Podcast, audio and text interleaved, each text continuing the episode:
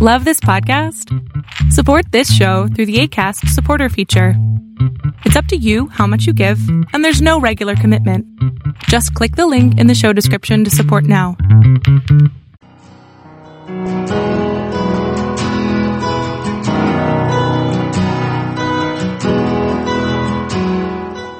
Welcome to Fresh Encounter, the radio ministry of Lifelong Anointing Church.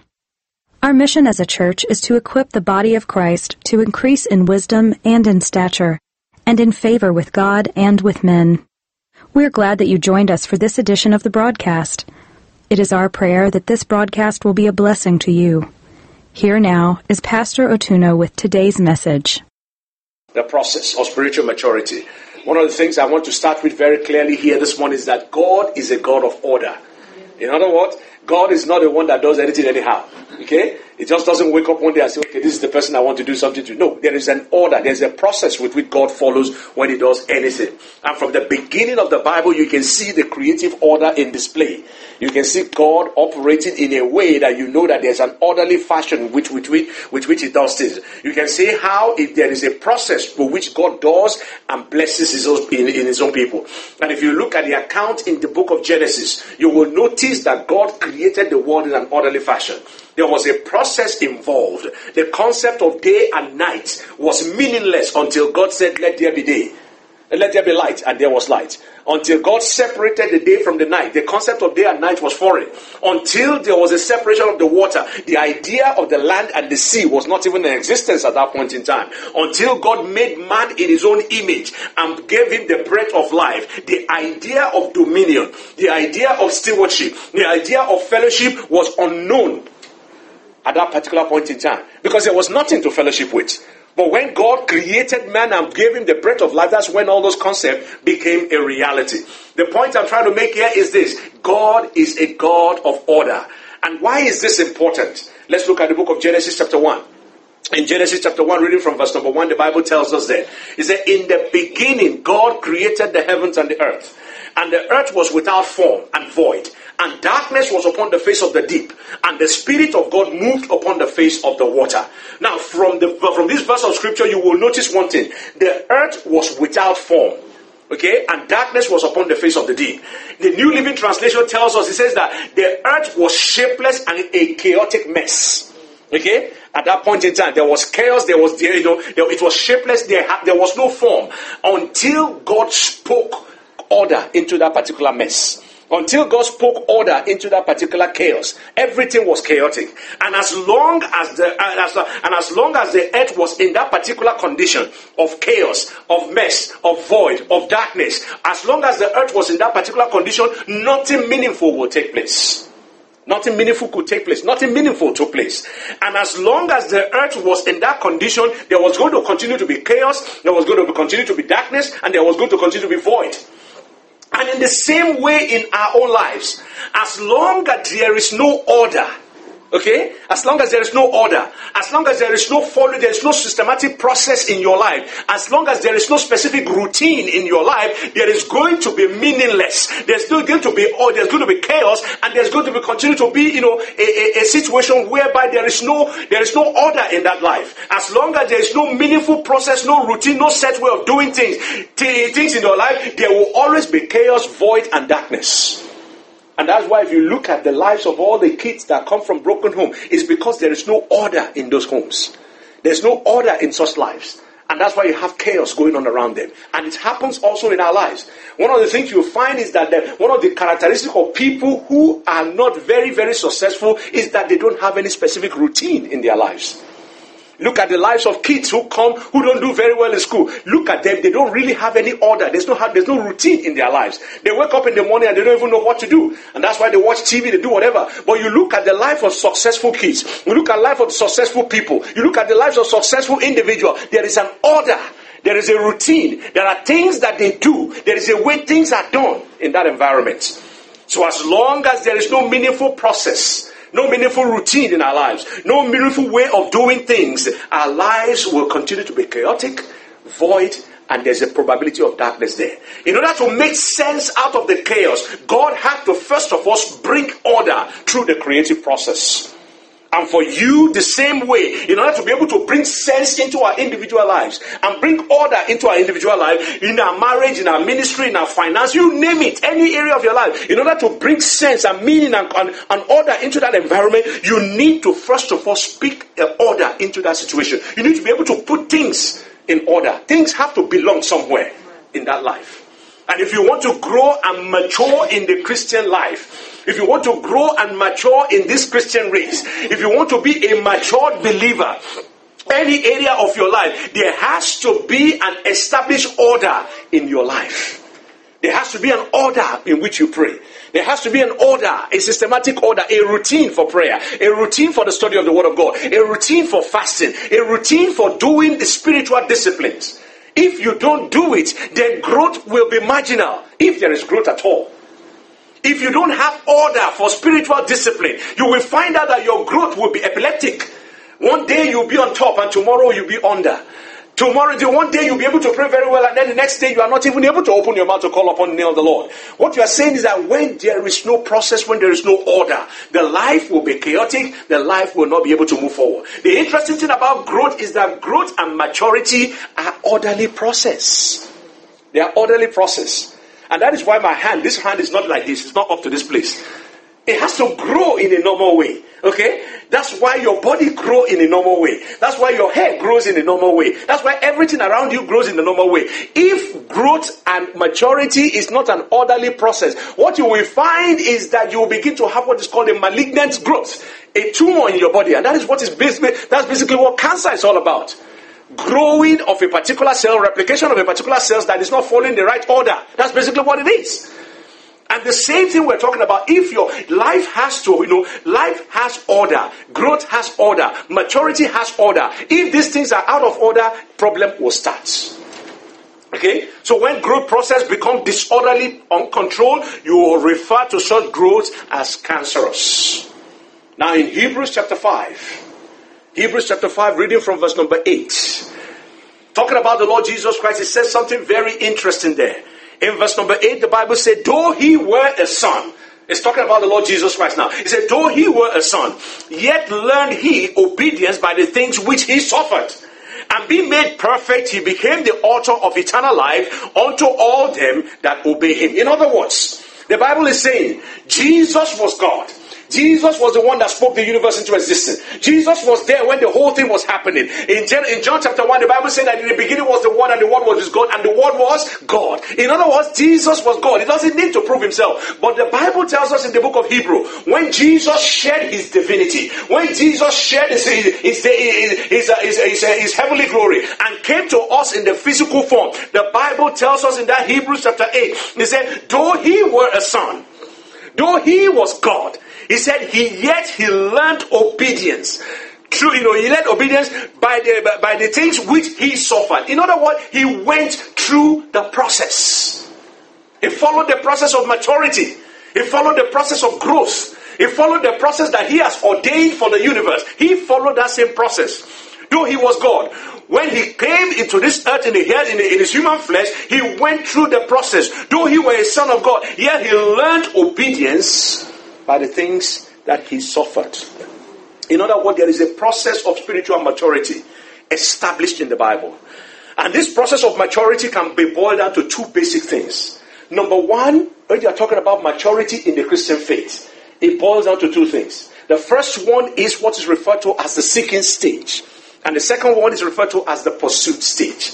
The seeking and the pursuit stage. The seeking stage is basically in a stage where the individual attempts or desires to find or obtain or achieve something. Okay? The stage where an individual, when the individual is hungry for something, when the individual is thirsty for something, they realize there's something that is missing in their life. There's something that they need for their life to become more complete. They begin to seek for it. And that's what happened for those of us who are already born again. There is a desire in your spirit. You know that you need God in your life. You know you need God in your situation. You know you need God in your circumstances. You are striving, you are hungry, you are seeking for something. And that is why you come to church, you pray and you ask God, Lord, visit me. Because there was that stage in your heart. There's something in your life that needs to be taught, that needs the touch of the supernatural. So because of that seeking, because of that hunger, you are at the first phase of maturity. It is the stage where things start. It's the seeking stage. The, you know, the second stage is the state of pursuit. The state of pursuit. And what do we mean by the state of pursuit? It is one thing for you to enter.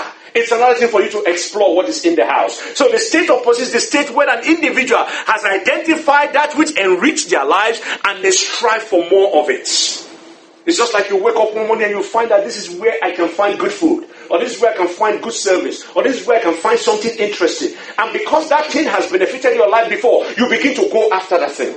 You begin to go after that thing. It's just like those of us who are married. When we're looking for, when we're looking at that young lady or looking at that young man, initially you saw that lady. You did all the poses that you need to do in order to be able to get the attention. After you got the attention, you now found that this is the bread of my butter, or this is the butter of my bread, this is the sugar of my tea. And then you started pursuing that particular individual because you found that this is the individual that will enrich my life. So you move from the seeking phase into the pursuing stage. And that is a basic uh, the that is the steps of maturity. Those are basically it.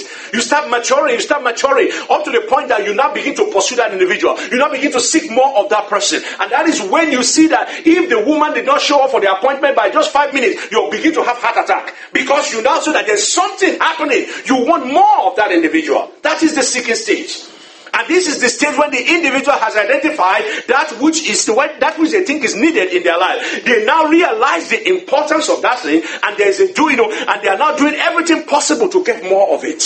They get more of it. And that's why you cannot do more, you know, you cannot you cannot do without that particular thing. Back home, we used to say that this is the stage where the head will kill the neck. You know, that's the stage that you get to, where you cannot do without that particular individual. It is the point where you are seeking more, seeking more, seeking more. Okay? It is at that point that your relationship begins to grow. That's when you get to know the individual. You get to seek more to know that person. You get to understand that person. And when that person is speaking on the phone, you can recognize that voice. When that person is talking in the other room, you can talk, you can understand that person, that person's voice. When they look at you in a certain way, you know that they are happy. When they look at you in a certain way, you know they're actually questioning you. When you are in a particular group, we used to say something back home. That when a woman stays too long in the house of the husband, it becomes a witch. Because when they look at you, when she looks at you, you know what she's saying. If she wants you to keep quiet, you know. If she wants you not to say anything, you know. You know. So that's what happens. It's because you have sought that person, you have come to know this person very well. You have not had that relationship with that individual. Now you are doing everything possible to make sure you receive that person. Now, how does that translate into what we're talking about? The book of Luke, chapter 14. Luke chapter 14, we want to start reading from verse number 25. Luke 14, reading from verse number 25. The Lord Jesus Christ was talking about the two-stage process in the preparation of the people he wants to move, he wants to move into ministry. The Bible tells us in verse number 25, he said, And there went and there went great multitude with him, and he turned and said unto them, If any man come to me and hate not his father and mother and wife and children and brethren and sisters, yea, his own life also, he cannot be my disciples. Number, uh, verse 27. And whosoever does not bear his cross and come after me, he cannot, you know, cannot be my disciples. Now, from what we have read in that Luke verse 14, you will see that two stage process there. The Bible says the very first stage is the seeking stage. He said, come after, you know, come to Christ. Okay? Look at that verse number 26. If any man come to me, that is the seeking stage. And then the second stage is the stage of what? Is the stage of pursuit. And if you look at verse number verse number 27, it says, Whosoever does not bear his cross and come after me. Okay, so those two stages are there in the in the way the Lord Jesus Christ was uh, uh, in the way the Lord Jesus Christ prepared his disciples. Seeking stage, if any man come to me, that is coming to the Christ stage. The second stage, the pursuit stage, and whosoever does not bear his cross and come after me, those are the two stages. Our Lord is saying, if you want to walk with me, if there, there's going to be two things that must happen in your life, you must first of all seek me and find me. If you want to mature in the Lord. You must first of all start that journey. You must first of all seek me. And then after, after you have seen me, after you have, you know, after you have sought for me, then you must pursue me. Then you must pursue me. Except of course, for those of us who are already married here, except of course they posted your wife to you, okay? Other than that, there was a process that took place. You saw this beautiful thing. Say, man, an angel must, you know, you know, I remember those lines. You say, uh, heaven must be missing an angel. I don't know how people fall for those kind of things, but you know, they fall for those kind of things. But you know what? You know, you say, you start the seeking process. And by the time you go through that, you now begin the pursuit stage. Jesus is saying that if you are going to walk with me, if you are going to be my disciples, if you are going to be somebody who will represent me, who's my, who my spirit will indwell, those two things must happen in your life. First of all, you must seek me. And after you have sought me, then you must pursue me. So that that is when I begin to release myself. Our Lord had a clearly defined order for onboarding and maturing those who will work for Him. He had a very clear process and it started with coming to Him and then followed by coming after Him. The question is, what does it mean to come to Jesus? What does it mean to come to Jesus? Luke, verse, uh, Luke chapter 14 again. Reading from verse number, uh, verse number 26, say, If any man come to me, in other words, that person sees me and say, okay, I want to identify with the Lord Jesus Christ. If any man come to me and hate not his father, mother, and wife, and children, and brethren, and sisters, yea, even his own life, he cannot be my disciples. What does that mean? Does it mean Jesus Christ does not want you to have friends? Does it mean he wants you to cut yourself away from your family? No. What Jesus is saying that if you are going to come to the Lord Jesus Christ, you must, number one, come to the point what is called the recognition stage. There has to be recognition if you are going to seek the Lord. In other words, if any man come to me, you have to recognize that this is the Savior. This is the one that will make a difference in my life. There has to be that point of recognition. Number two, you know, what does it mean to come to Jesus? It, what it means to come to Jesus is that there is a realization that Jesus is the way, the truth, and the life. That no man comes to the Father except through Him. So, if He says, if any man come to me, that person must first of all have what is called the point of recognition. The man also must recognize, must come to the point of realization. And then number three, there has to be prioritization prioritization. In other words, you have to prioritize things. What is more important to you? What is more important to you? Jesus said, If any man will come to me, if you are going to associate with me, if you want to be named by me, if you want to be called by my name, then certain things must happen. Number one is that that person must hate his father, he must hate his mother, his wife, his children, his brothers, his sister, even he must hate his own life. In other words, you have to put things in priority. What is more important to you? Because if you don't understand what is important to you, there's this very strong tendency that you might not even know how to follow me. If you don't know what is important to you, you might not know how to be able to apportion your time. If you don't know how what is important to you, you might not know how to be able to relate with me. Jesus is saying that anybody who wants to mature, he must come to you. It must come to him. And coming to him means recognition. It means prioritization. It means you need to put him in the right order. From this verse, you see that coming to Jesus is a very serious business. It's not a business that, okay, you talk, talk, talk, and everybody's just, hey, anybody want to believe in Jesus, you just raise your hand and that's the end of the story. It's not that easy. Christianity is not an easy thing. It's not an easy thing. And that is why, that's a story for another day. But what I just want you to understand is that it is a very serious business. Very serious business. And the second stage is the coming after stage. Luke chapter 14. Reading from verse number 27, the Bible tells us, and say, Whosoever does not bear his cross and come after me cannot be my disciples. In other words, you want to serve the Lord, you want to walk with me. Jesus is saying, if you cannot bear your cross and come after me, then you cannot walk with me. What does that mean? What does that mean? In Luke, that Luke 24, uh, Luke uh, verse, that verse 27 is telling us that if you want to be a mature believer, if you want to walk with Him, He's saying you have to come to the point of identification with Him. There has to be identification. In other words, you cannot be ashamed to say that I want to be known with the Lord Jesus Christ. You know, there are some very, very handsome men or very beautiful women that you don't want to stay with in the, in the day. You can hang at, you can hang with them at night, but in the daytime, you really don't want to know them.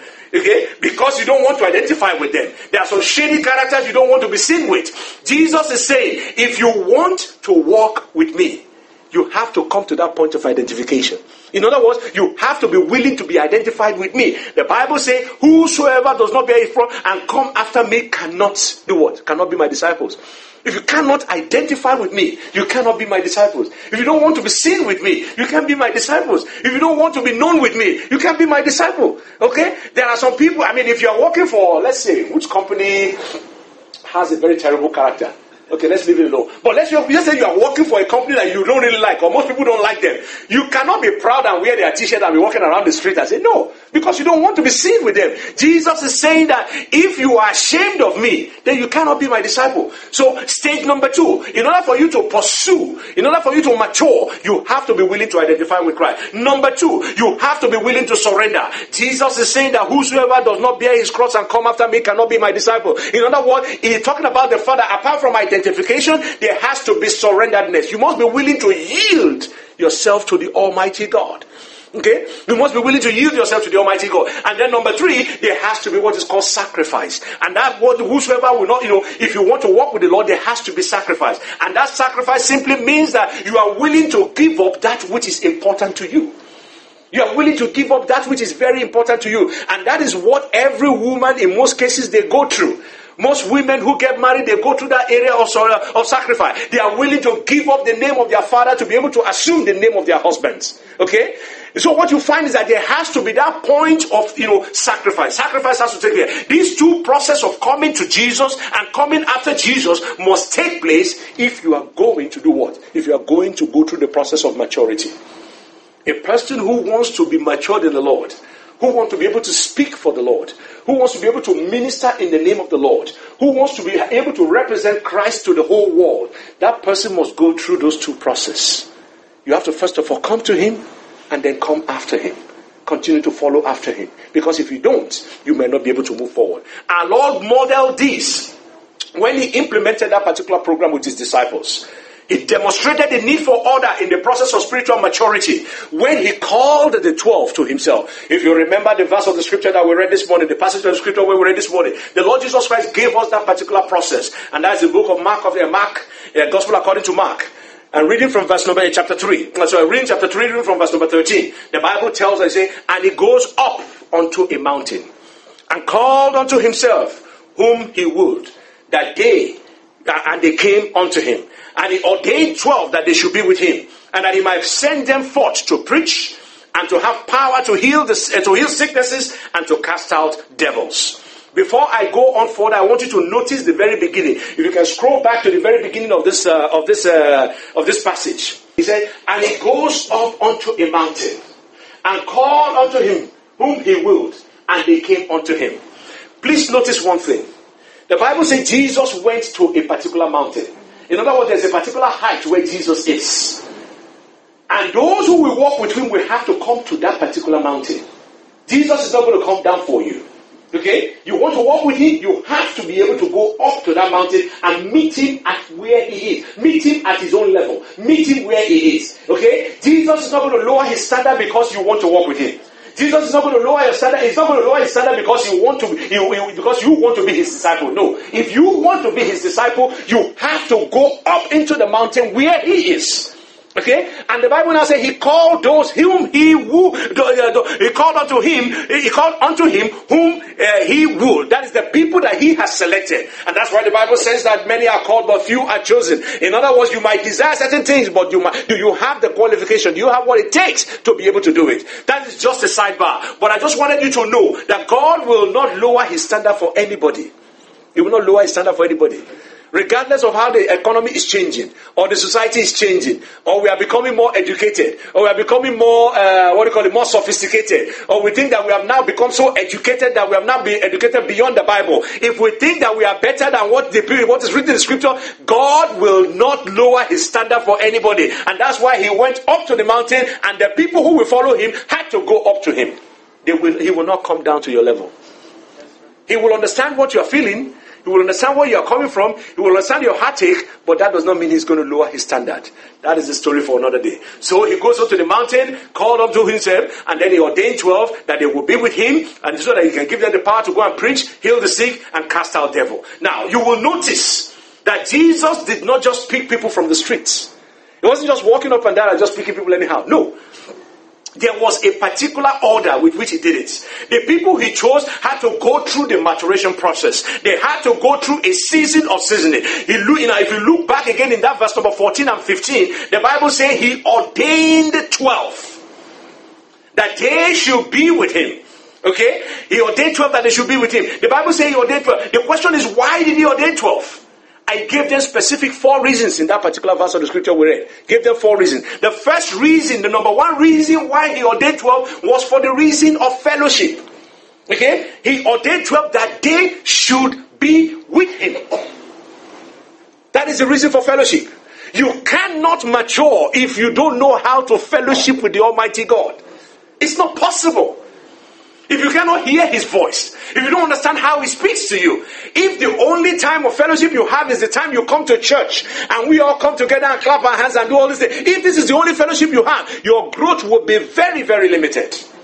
Extremely limited. The Bible tells us, he said, he ordained 12 that they might be with him. Service in the kingdom. Maturity in the kingdom requires fellowship with the Almighty God first and foremost. You have to have that relationship with Him first. You have to be able to enjoy fellowship with Him, regardless of what is going on around you. And if you cannot have that fellowship with the Almighty God, I tell you, growth will be impossible. Number two, the Bible says that He called them to Himself. Why? For the propagation of the gospel. Look at what that verse of the scripture in verse number 14 again. He said, And He ordained 12 that they should be with Him, that they might, that He might send them forth to preach. The reason why Jesus called you together, number one is to have fellowship with you. Number two is for you to be able to propagate the good news that has impacted your life. It's like somebody who now found out a place where you can get something good and you kept all the information to yourself. You are not a very good person. But when you know where to find something good, you know where to get something beautiful, you know where people can get the benefits of life, you now begin to call others and say, Here I am. I am enjoying this thing so much. I want you to come. That is the reason why Jesus Christ called them. He said he ordained 12 that they should, number one, fellowship with him. And then when they've enjoyed that fellowship, they should take the fruit of that fellowship and share it with other people. Let other people know that there is a benefit to walking with the Lord. Let other people know that there's a beauty, that there's a fulfillment, that there's this thing that just joy that the Lord puts upon the life of his people when you fellowship with him. That is the number two reason. The third reason why Jesus Christ called people to himself is so that they must they may demonstrate the power of the Almighty God to demonstrate the power of the Almighty God. Look at that verse of the scripture again. Look at that verse. look at that verse of the scripture. He said to demonstrate God's power. He said, and he ordained twelve that they should be with him and that he might send them forth to preach. Now look at verse number 15. Verse number 15 now tells us, say, and to have power to heal sicknesses. In other words, when you come unto him, he not only wants you to fellowship with him, he not only wants you to tell others about it, he wants to put power into your life. That power so that you yourself will be able to demonstrate the same power that is in his own life. The same power that code that flows from me, he wants you to be able to do. And that's why I say that the things that I do, he said, greater works will you do because I go to my father. The reason is because he wants you to be able to propagate the whole world. He wants you to be able to tell the whole world that there is power in the name of our Lord Jesus Christ. That is the reason why he calls you. Number one, to fellowship. Number two, to propagate the gospel. Number three, to demonstrate the power of God. And number four, to stop the onslaught of hell to stop the onslaught of hell. In other words, the devil and his agents are going about doing damage in the lives of people. The devil and his agents are going about destroying lives of people, destroying families, destroying people's works, destroying what is, everything that is going on around them. And then the Lord is saying that when you now have fellowship with me, and you go out and you tell people about the grace of God, and I have the power deposited in you, I want you to now begin to stop whatever the enemy is doing in the vicinity where you find yourself. In other words, the enemy is destroying a particular area. I am saying that I'm calling you to be with me so that when you step into that situation, that particular destruction of the enemy will cease when you go in there. That is why he called us. So that we not only demonstrate the power of God, but we stop the enemy on his track. We stop him from doing what he's doing. We stop him from destroying life. We stop him from putting sicknesses upon people. We stop him from doing all the things that he has been doing to destroy life of people. And that is why we can pray in the name of our Lord Jesus Christ and heal the sick. We can pray in the name of our Lord Jesus Christ and cast out demons so that we can fulfill the very purpose for which he has called us. Thank you very much for listening to our program today. We invite you to join us every Sunday at 10 a.m. for our Sunday worship service at 2711 Murfreesboro Road in Antioch, Tennessee. We also host Bible study and prayer meetings every Friday at 7 p.m. Visit us online at www.lifelonganointing.com and on Facebook, Twitter, and YouTube. Join us next time for another edition of Fresh Encounter. On behalf of Lifelong Anointing Church, we thank you for listening.